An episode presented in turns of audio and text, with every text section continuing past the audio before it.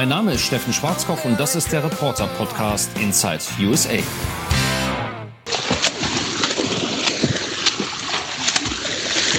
Rules are uh, that everyone gets to go in one lane.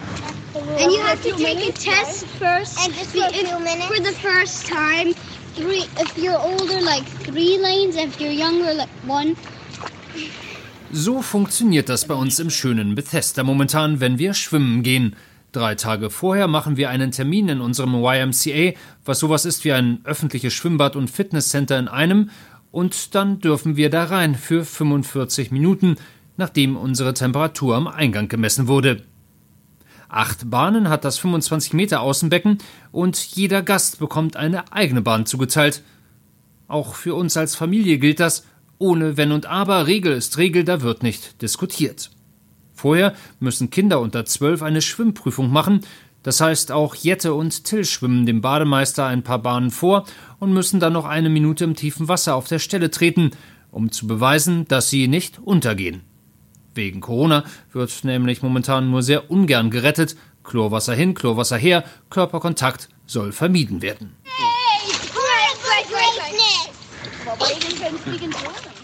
Warum ich das erzähle?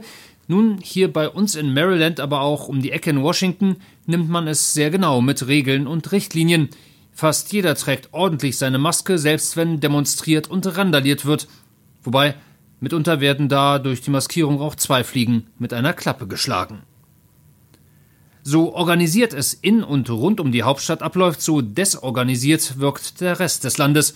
Und das hat wiederum damit zu tun, dass ein gewisser Herr im Weißen Haus auch etwas unorganisiert und desorientiert wirkt. Was die da draußen berichten, oh, es ist Covid. Ja, es ist eine Krankheit, keine Frage, aber die hat mehr Namen als jede Krankheit zuvor.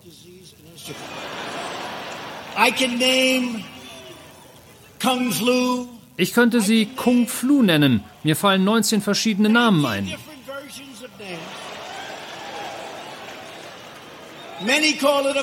Viele nennen es einen Virus oder eine Grippe, und das ist es. Aber wir haben 19 oder 20 verschiedene Namen dafür. Ja, richtig, das war gerade der Präsident, der, wie gehört, anderthalb Dutzend Namen für das Coronavirus kennt. Aber sonst keinen Plan hat. Außer zu sagen, dass alles bestens läuft, alles halb so schlimm ist und alles gut wird. Das Problem ist nur, momentan wird gar nichts gut hier in den USA, zumindest nicht was Trumps Kung-Flu-Grippe angeht.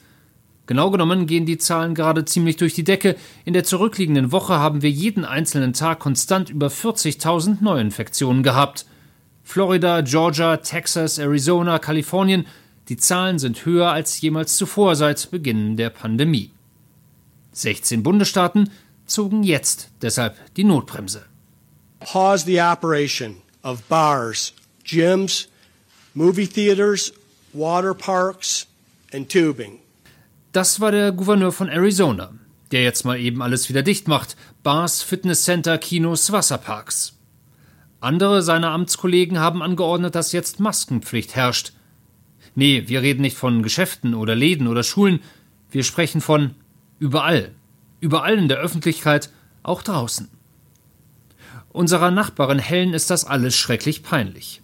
Hab sie vorgestern auf dem Parkplatz getroffen und wie üblich ein bisschen geschwatzt. We're doing social distancing like everyone else. However, for now we're fine. Und dann fing sie an zu lachen. Ob ich das schon gelesen hätte, die USA sind jetzt auf einer schwarzen Liste der Europäischen Union. Amerika auf einer schwarzen Liste, gemeinsam mit Russland und Brasilien. Amerikaner dürfen nicht nach Europa rein, weil sie als Virenschleudern gelten und niemand eine Idee zu haben scheint, wie das Ganze unter Kontrolle zu bekommen ist. Aber eigentlich, sagt sie, sei ihr nicht nach Lachen zumute, eher nach Heulen. Der Mann, der jetzt gleich zu hören sein wird, klingt auch eher verzweifelt, fast flehentlich, doch ich bin mir ziemlich sicher, insgeheim lacht er sich gerade schlapp. Es sieht so aus, als ob sich unser selbsterklärter Kriegspräsident ergibt, die weiße Fahne hisst und das Schlachtfeld verlässt. Wir stehen einer ernsthaften Bedrohung gegenüber und wir müssen dieser Bedrohung ins Auge schauen, und zwar als Nation. Aber der Präsident spielt uns nur gegeneinander aus, führungslos. Wir können so nicht weitermachen. Der einen Hälfte geht es besser, der anderen schlechter. Wir können nicht damit weitermachen, dass die einen eine Maske tragen und die anderen die Wissenschaft verlachen. Es kann nicht sein, dass nur die eine Hälfte unseres Landes einen Plan hat und die andere einfach auf Besserung hofft. Ja, richtig, das war gerade Joe Biden, der Herausforderer von Donald Trump.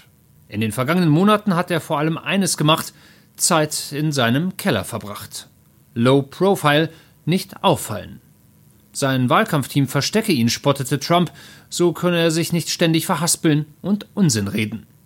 Mag sein, dass da was Wahres dran ist. Fakt ist aber auch, das Team Biden hat erkannt, dass der härteste Gegner für den Präsidenten der Präsident ist. Der redet sich nämlich fast tagtäglich um Kopf und Kragen, verunglimpft Gouverneure, Bürgermeister und ehemalige Mitstreiter, beschimpft Demonstranten und Alliierte, immer wieder auch gerne Deutschland. We're supposed to protect wir sollen Deutschland vor Russland beschützen, aber Deutschland bezahlt Russland Abermilliarden für Energie, die über eine brandneue Pipeline geliefert wird. Milliarden und Abermilliarden zahlen die. Entschuldigung, aber wie soll das bitte funktionieren?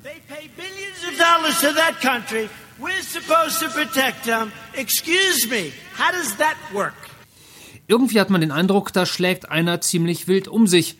Oberwasser bekommt er aber dennoch nicht. In den nationalen Umfragen liegt Trump momentan zwischen 10 und 14 Prozent hinter Joe Biden. Ist der Drops also gelutscht?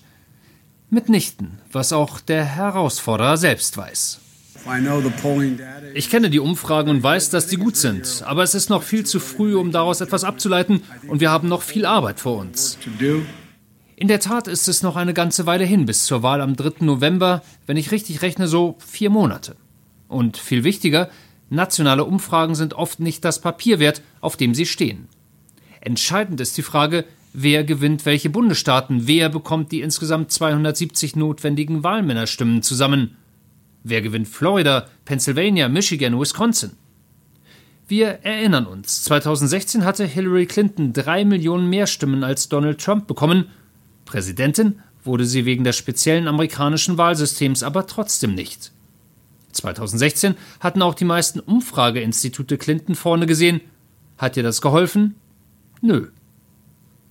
Und hinzu kommt, sollte die Wirtschaft in den nächsten Monaten tatsächlich wieder, wie von Donald Trump prophezeit, anspringen, sollte er in der Lage sein, seine Erfolge richtig zu verkaufen, und ob es uns passt oder nicht, er hat sie gehabt, solche Erfolge, ökonomisch, auf dem Arbeitsmarkt, in Sachen illegale Immigration, NATO-Ausgaben anderer Länder, ein neues Handelsabkommen mit Kanada und Mexiko, dann bin ich mir nicht so sicher, dass Trump wirklich chancenlos ist.